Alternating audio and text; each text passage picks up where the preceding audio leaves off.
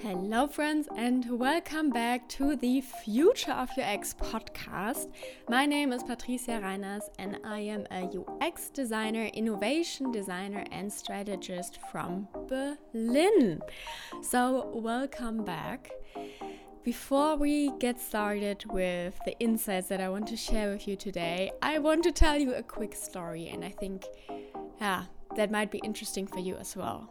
So, as many of you know, I am working as a freelance designer here in Berlin, so I have my own business. I'm working with different kind of clients. Most of them are based in the innovation um, XR uh, metaverse area. So, a few months ago, I had some kind of like a funny incident with a potential client. So, a potential client called me on my phone and um, one of the first things he mentioned was that he wants a website that looks like the Apple website. So I was like, yeah, uh, tell me a bit about why why do you want that, uh, so I can understand your thought process a little bit better. And then, um, yeah, he explained it a little bit, bit and talked about, yeah, his love for Apple products and how much he really appreciates the storytelling aspect and that things are really moving and engaging. Uh, and yeah, that he just wants the same thing for his product. Super, super interesting. At that point, I didn't even know what he what his product was uh, what his goals are what his vision are so i had no idea and i needed to ask all of that and really make sure that this is the right approach at the end of this podcast i'm going to tell you what we actually did with this website and how we proceeded. But before we are coming to that, I want to talk a little bit more about storytelling. Why this client, especially, was so excited about the opportunity or the idea to integrate that for his own website or for his business website. And um, yeah, really got so excited about it.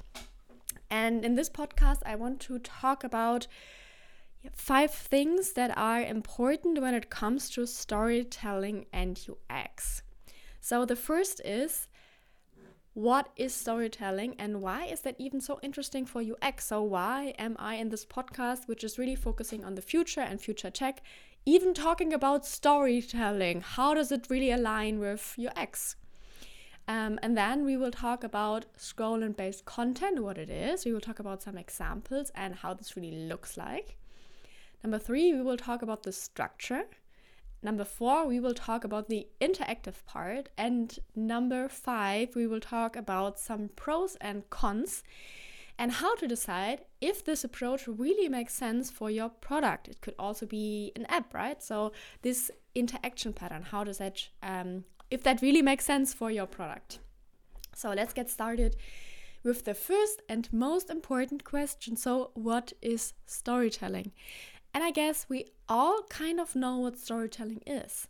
It's telling a story. And telling a story through digital um, products, could be your, your website, is kind of magical. Um, the reason for it is that telling stories and understanding stories, listening to stories, is something that is very, very much rooted in our DNA. So, when our great great ancestors sat around the fire and wanted to talk about information, they shared stories because stories provoke emotions. And everything that provokes emotions makes sure that information isn't forgotten that easily. And this is also a very interesting fact or something that is so important. Just watch um, a TED talk, watch anything that provokes emotions, and you will see that you will remember this talk or these kind of information much, much better than just like basic information or basic data, right? So um, every time you provoke information, your user will more likely, or your viewer or your listener will more likely remember um, these kind of facts.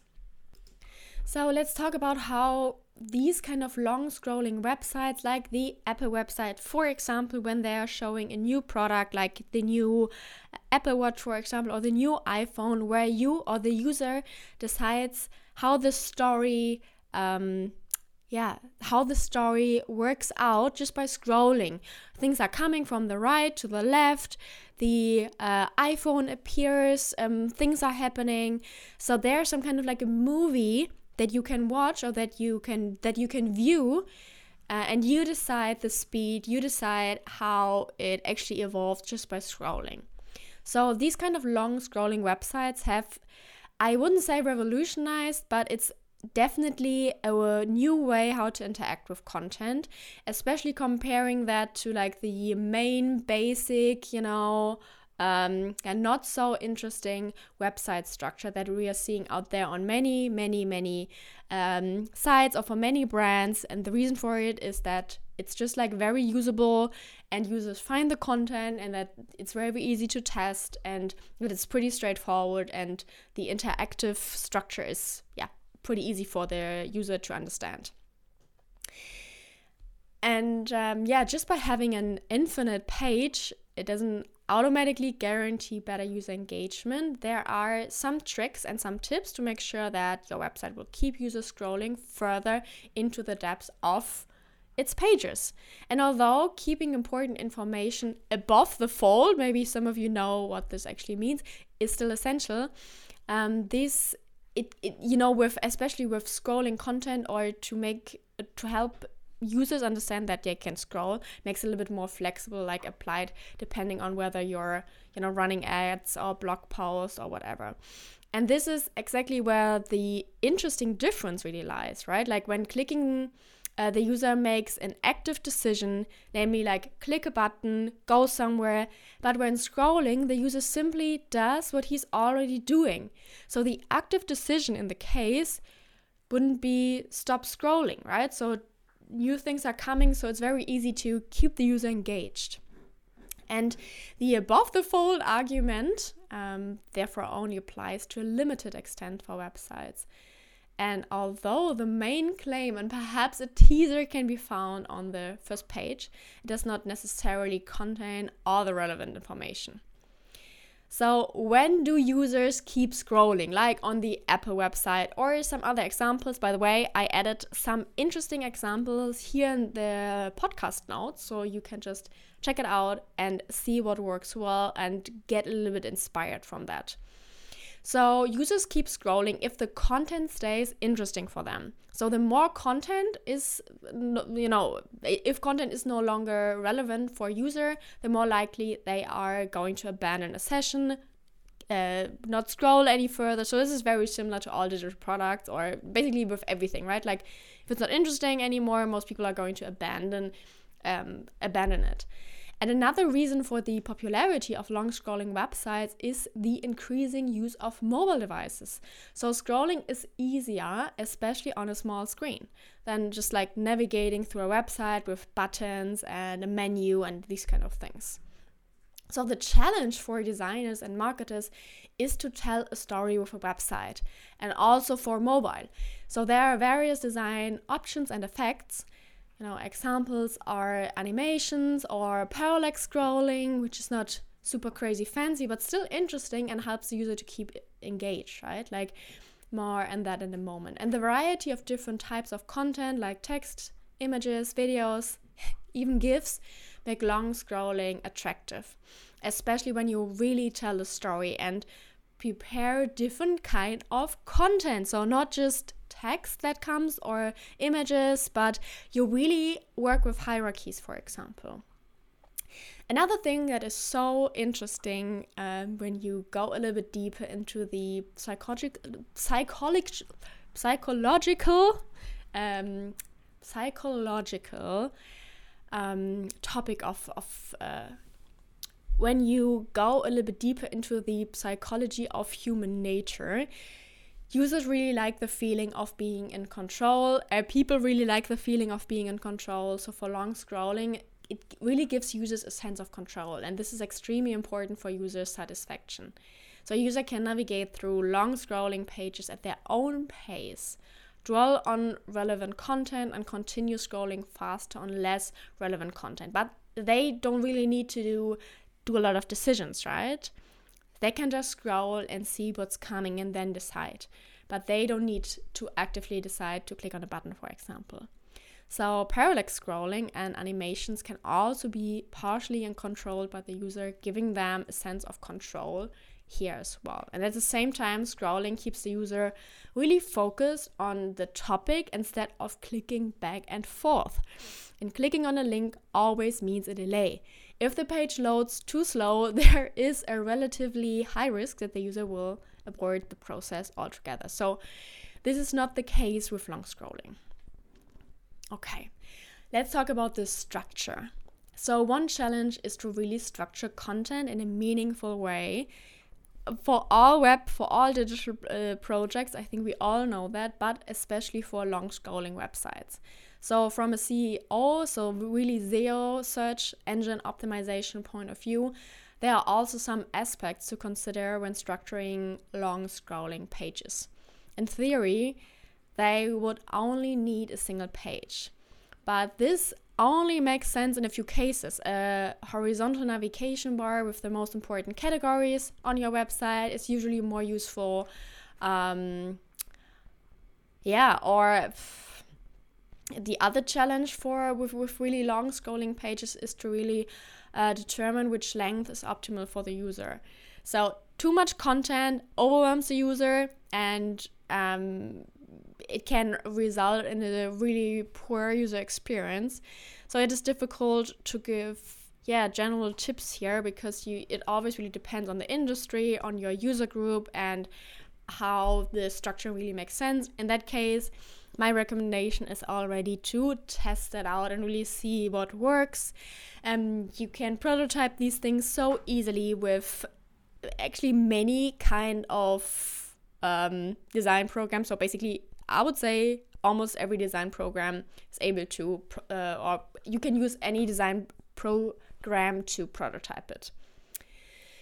So let's talk about the interactive part, which I think is also pretty interesting because especially when it comes to animations and hovering, you know, um, which have been around for much much longer than scrolling, but the effects are very popular, right? So if you hover over something, um, something happens. For example, I'm seeing that a lot in the car or e-commerce sector that when you hover with your mouse over an image or the car for example that things are really changing and give you some kind of like a preview of what's coming when you click on that uh, image. So these interactive elements keep the website visitor busy and at the same time mean a little you know mental break from the website visitor.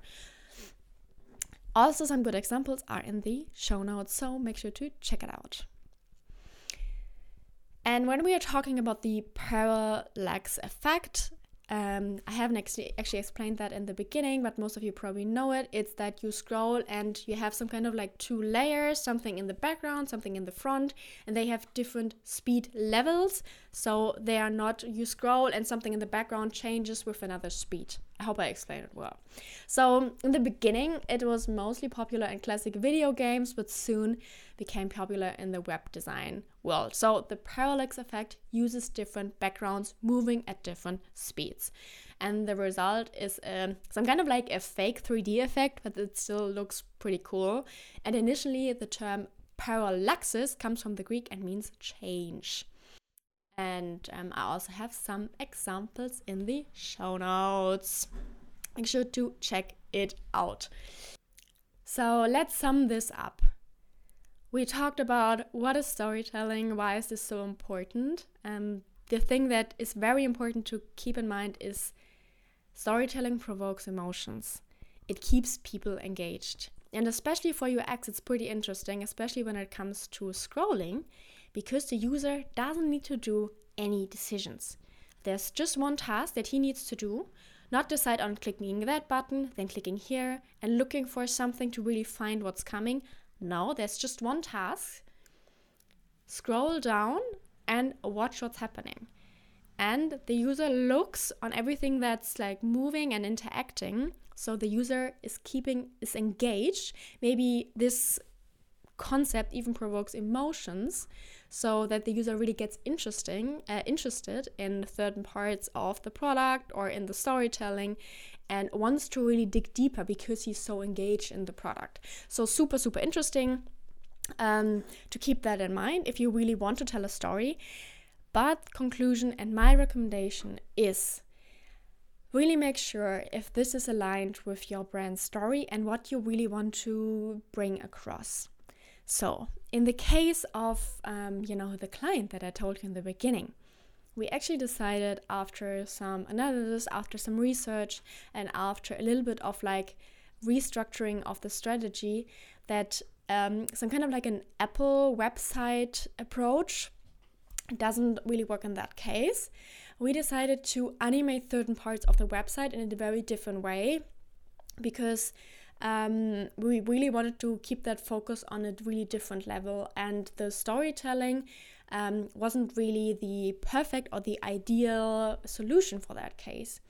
Because although it can be a really cool and um, supportive element for your products you know like it's the interactive storytelling you have low drop up rates which is super nice and increased intention they are the cons that you really need to keep in mind. So there are for sure some SEO challenges, which is a very important topic, especially for startups. So we need to keep that in mind.